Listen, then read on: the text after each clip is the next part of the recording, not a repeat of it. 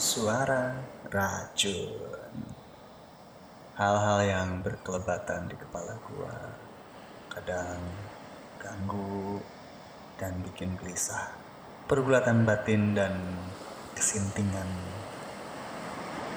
ada baiknya ditumpahin lewat rekam suara. Siapa tahu ada yang mau dengar. Suara racun. Selamat diracuni.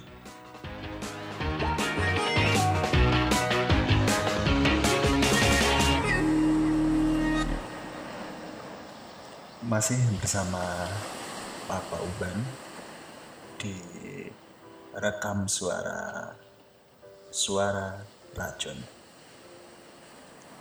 Terima kasih buat yang rela untuk mendengar podcast suara racun. Semoga obrolan ngalor ngidul dari episode 1 dan 2 ya ada yang bisa nyantol lah walaupun nggak perlu semuanya. Boleh setuju boleh juga enggak sah-sah aja. Karena ini cuma pandangan dari seorang papa uban. Oke episode kali ini episode ketiga. Hmm, kegelisahan yang mau direkam adalah ketika kita masih muda kita pasti butuh uh, mencari siapa diri kita. Atau mungkin tepatnya kita itu mau jadi apa sih? Mau seperti apa? Perjalanan itu lumrah dan wajar dilewatin oleh teman-teman muda di usia 12 sampai 18 di umur-umur seperti itu biasanya kan sedang ingin menunjukkan siapa diri kita. Jadi akan banyak hal yang dicoba, akan banyak hal yang dilakuin. Uh, tapi yang bikin resah banyak teman-teman muda yang akhirnya habis waktunya dengan hal-hal yang justru nggak bikin dirinya berkembang. Gue nggak bilang nongkrong main itu nggak bikin diri lo berkembang. Kalau nongkrongnya atau mainnya sama orang-orang yang justru ngebikin lo jadi uh, seseorang yang akhirnya punya kualitas ya oke-oke aja sih nggak ada masalah. Malah bagus. Nah cuma nemuin temen yang bisa bikin lo berkualitas juga kan nggak gampang gitu. Ya namanya temenan. Pasti masing-masing di usia itu maunya ya have fun aja. Nah ada salah satu stimulus menurut Papa Uban gimana caranya lo ngebangun diri lo uh, di usia muda? Salah satunya lo cari role model atau lo cari idola. Episode kali ini akan membahas jangan salah cari idola.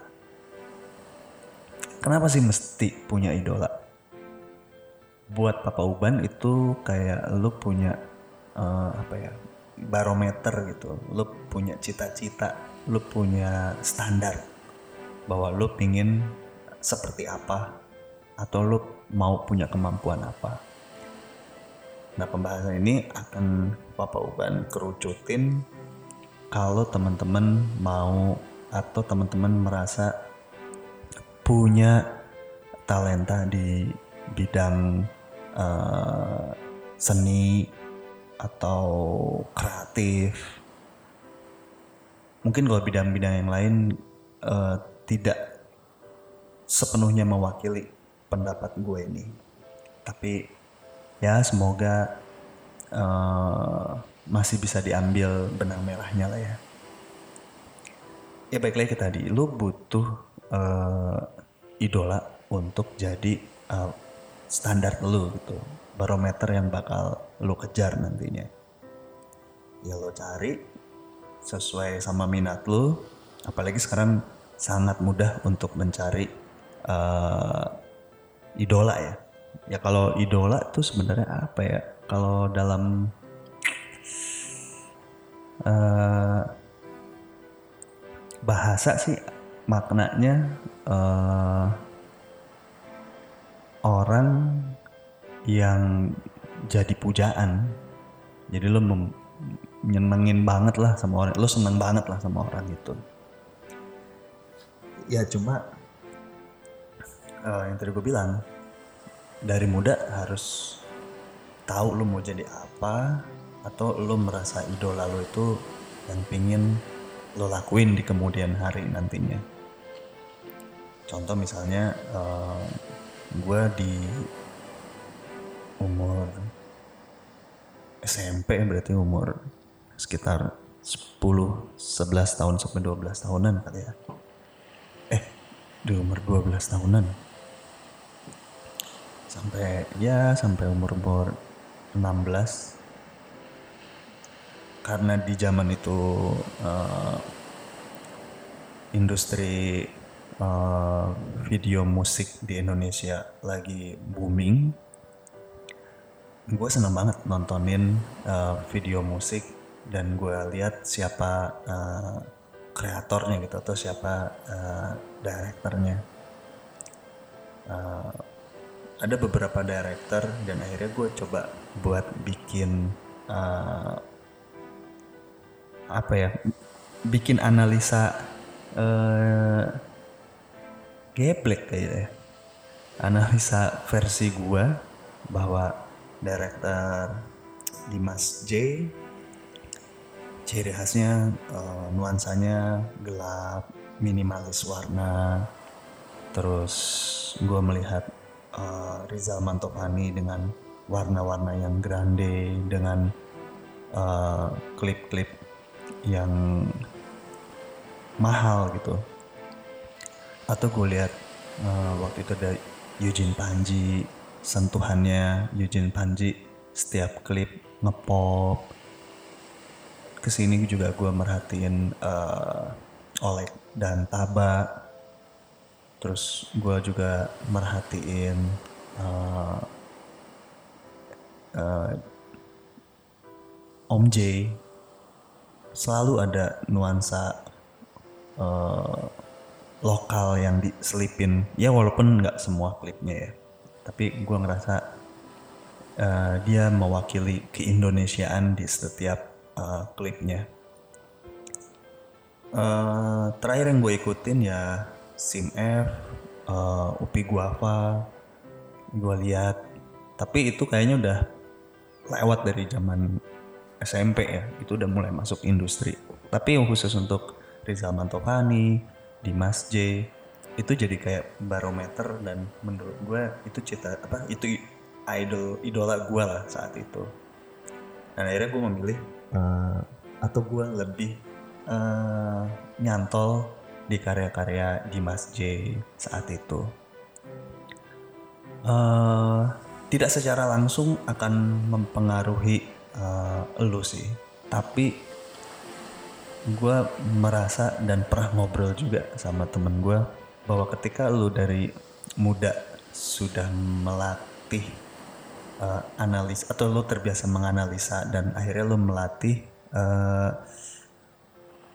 apa ya taste lu lu melatih taste lu bahwa lu gue suka yang kayak gini terus kenapa nggak lu uh, dalemin atau kalau lu belum bisa dalemin kenapa nggak lo coba ikutin dulu aja nggak ada masalah karena buat gue karena dia idola lo karena dia yang lo suka ya lo ambil bagian-bagian atau karya-karya yang dia suka.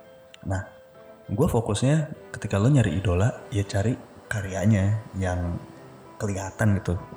Kalau masalah lifestyle-nya buat gue sih ya boleh-boleh aja sih lo ngambil itu. Tapi buat gue ya lifestyle tuh bakal memudar gitu sama perjalanan waktu. Contoh misalnya gue suka slang.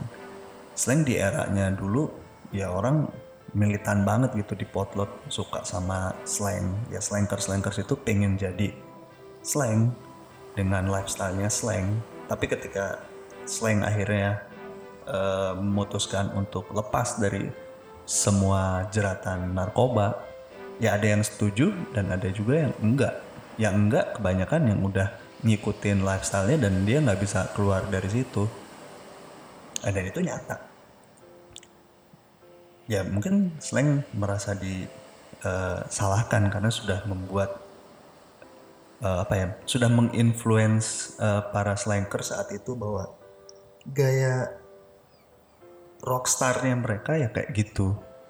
Tapi kan kalau lu ngambil gue sih gue ya maksudnya gue suka sama karyanya slang jadi gue suka lagunya gue suka uh, notasinya gue suka lirik mereka yang uh, liar gitu di album-album sebelumnya sebelum album 7 kalau nggak salah.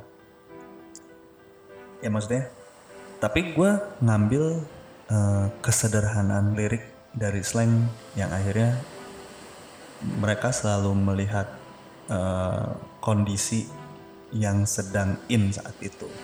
Dan mereka ngemasnya dengan cara slangean khasnya slang. Itu kalau ngomongin di musik. Kalau tadi sebelumnya gue ngomongin soal uh, ya bisa dibilang penyutradaraan lah. Ya tinggal teman-teman muda maunya punya idola seperti apa? Misalnya lo suka fotografi lo suka foto maksudnya ya lo cari idolanya. Banyak sih banyak banget sekarang. Lo cari gimana mereka bisa bikin salah bikin karya untuk foto foto-foto mereka. Atau lo suka uh, penulis lo baca tulisannya lo lihat bagaimana mereka membuat tulisannya. Nah dari situ syukur-syukur lo pingin tahu uh, latar belakang dari mereka si idola itu. Gimana mereka akhirnya bisa sampai di titik mereka berkarya. Karena kalau lo cuma ngelihat hasilnya maksudnya ketika mereka udah jadi sayang banget. Ya itu nggak apa-apa lo lihat sebagai uh, barometer lo. Tapi alangkah uh, baiknya juga lo melihat bagaimana bagaimana mereka uh, punya latar belakang atau proses untuk nyampe ke situ. Waktu itu gue misalnya ngebaca di salah satu artikel di Mas J uh, dia itu buta warna parsial. Jadi buat gue wah gue gak ngerti buta warna apa dia nggak bisa melihat warna? Ternyata ada beberapa warna yang nggak bisa dibedain. Dan gue baru tahu setelah gue ketemu orang yang uh, begitu gitu. Tapi dengan menurut gue keterbatasan itu karya-karyanya ya tetap jadi. Malah justru jadi ciri khasnya kenapa warnanya selalu uh, minimalis dan gelap menurut gue waktu itu. Ya, kita nggak ngomong di Mas J bikin uh, eh, TVC atau TV komersial sekarang ya. Uh, terus gue juga cari tahu gimana caranya uh, mereka berprosesnya, berkreat, apa proses kreatifnya. Kalau ada seminar yang uh, mereka adain, gue dateng gitu. Ya gue mungkin nggak bisa uh, bayar saat itu, jadi gue cari yang gratisan atau gue uh, daftar yang lebih awal gitu supaya dapat uh, registrasi supaya registrasinya gratis ya gue dateng gue nontonin gue lihat bagaimana mereka mempresentasikan uh, karyanya dan dari situ gue bisa menganalisis lagi proses itu memang nggak nggak nggak gampang itu nggak cepet juga mereka bisa kayak gitu. Jadi apalagi sekarang kan banyak influencer lah istilahnya gitu. Nah influencer ini ada yang racunnya emang bener-bener racun gitu. Yang lo ambil akhirnya kulit luarnya ya makanya tadi kalau balik lagi ke awal ya nggak apa-apa kalau lo mau ngambil lifestyle ya tapi balik lagi lifestyle itu bisa berubah. Mereka tuh idola bisa berubah lifestylenya. Kita nggak ada yang pernah tahu. Karena mereka juga akan merubah uh, brandnya ketika uh, mereka merasa bahwa akhirnya uh, mentok dan butuh penyegaran. Nah sebagai kita sebagai orang mengidolakan kadang-kadang kita juga nggak mikir sampai situ kan karena pikiran itu adanya ya di si idola-idola itu di influencer itu. Oke jadi buat gue kalau lu suka lu ikutin. Misalnya lu suka main musik gitu lu suka basis terus milih siapa basisnya ya lu ikutin. Lu gimana caranya dia main.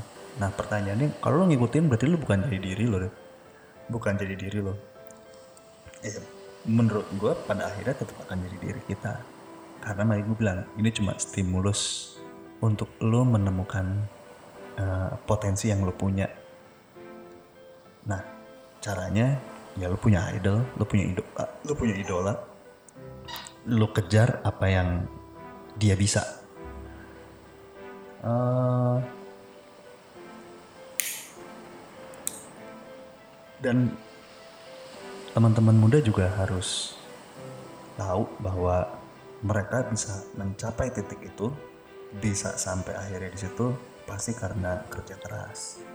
Kalaupun akhirnya lu ngelihatnya itu cuma faktor keberuntungan, ya mungkin ada, tapi nggak banyak. Nggak banyak. Semuanya pasti ngelewatin hal-hal pahit dulu. Ya perihnya dulu sampai akhirnya mereka bisa kayak gitu. Jadi mempelajari karyanya sekaligus mempelajari proses mereka sampai titik itu.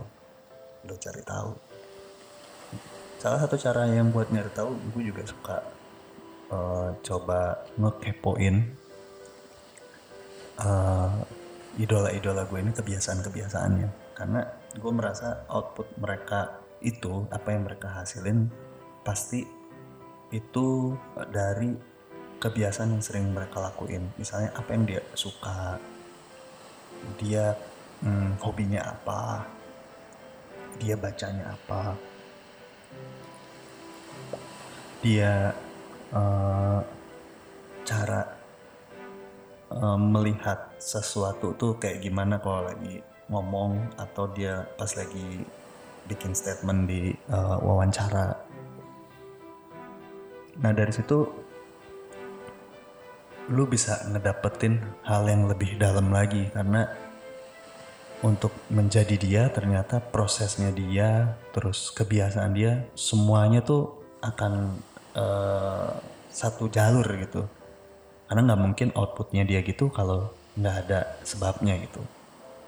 Ya sebabnya yang tadi gue bilang apa yang mereka hasilin pastinya ngelewatin eh, proses-proses uh, yang kita nggak tahu gitu sebagai orang yang mengidolakan. Ya misalnya kalau yang sekarang di teman-teman uh, visual artis banyak yang muda-muda, banyak komikus-komikus yang muda, terus mereka happening, karya mereka juga bisa bicara gitu, lo suka, ya setelah lo suka, lo pelajarin, uh, karakter si pembuatnya. Karena pasti ada gimmick di balik karya itu. Kenapa mereka bisa sampai situ? Nah lo mungkin akan beda ngejalanin ya. Karena setiap orang pasti punya jalan masing-masing. Tapi paling enggak itu jadi uh, referensi lo pada saat nanti lo mencari siapa diri lo jadi buat teman-teman muda yang usianya 12 sampai 18 atau yang sekarang masih kuliah buat gue sih nggak ada salahnya lo punya idola. Ya nggak apa-apa lo idolanya nggak banyak nggak masalah. Yang penting dari situ lo bisa ngedapetin uh, apa ya passion uh, kegigihannya mereka gitu semangat juangnya mereka sampai akhirnya lo bisa ngedapetin uh, apa ya feel dari karya-karya mereka. Eh, tapi kalau lo juga mengidolakan eh, artis penyanyi misalnya atau idola dari luar juga buat gue nggak nggak nggak ada persoalan sih gitu. Yang penting lo tahu bahwa itu bisa menstimulus diri lo yang akhirnya lo akan menjadi atau akan mendekati mereka karena menjadi mereka buat gue ya nggak mungkin juga lah. Karena lo akan bisa sama pasti lo akan beda atau lo melebihi mereka gitu. Eh, jadi ini boleh setuju boleh enggak? Mungkin lo juga tidak eh, di alam bawah sadar lo tidak eh, di alam bawah sadar lo punya idola cuma lo tidak mengakui juga nggak masalah. Eh, tapi paling enggak kalau lo punya idola ya lo kulik sampai dalemannya supaya lo tahu bahwa begitu cara mereka buat ngedapetin eh, apa yang mereka peroleh saat ini gitu di titik ini. Oke? Podcast suara racun episode kali ini cukup gitu aja semoga pembahasan idola ini atau ya jangan salah cari idola bisa meracuni teman-teman yang mendengar. Sampai jumpa di episode lainnya. Tetap semangat. Selamat istirahat.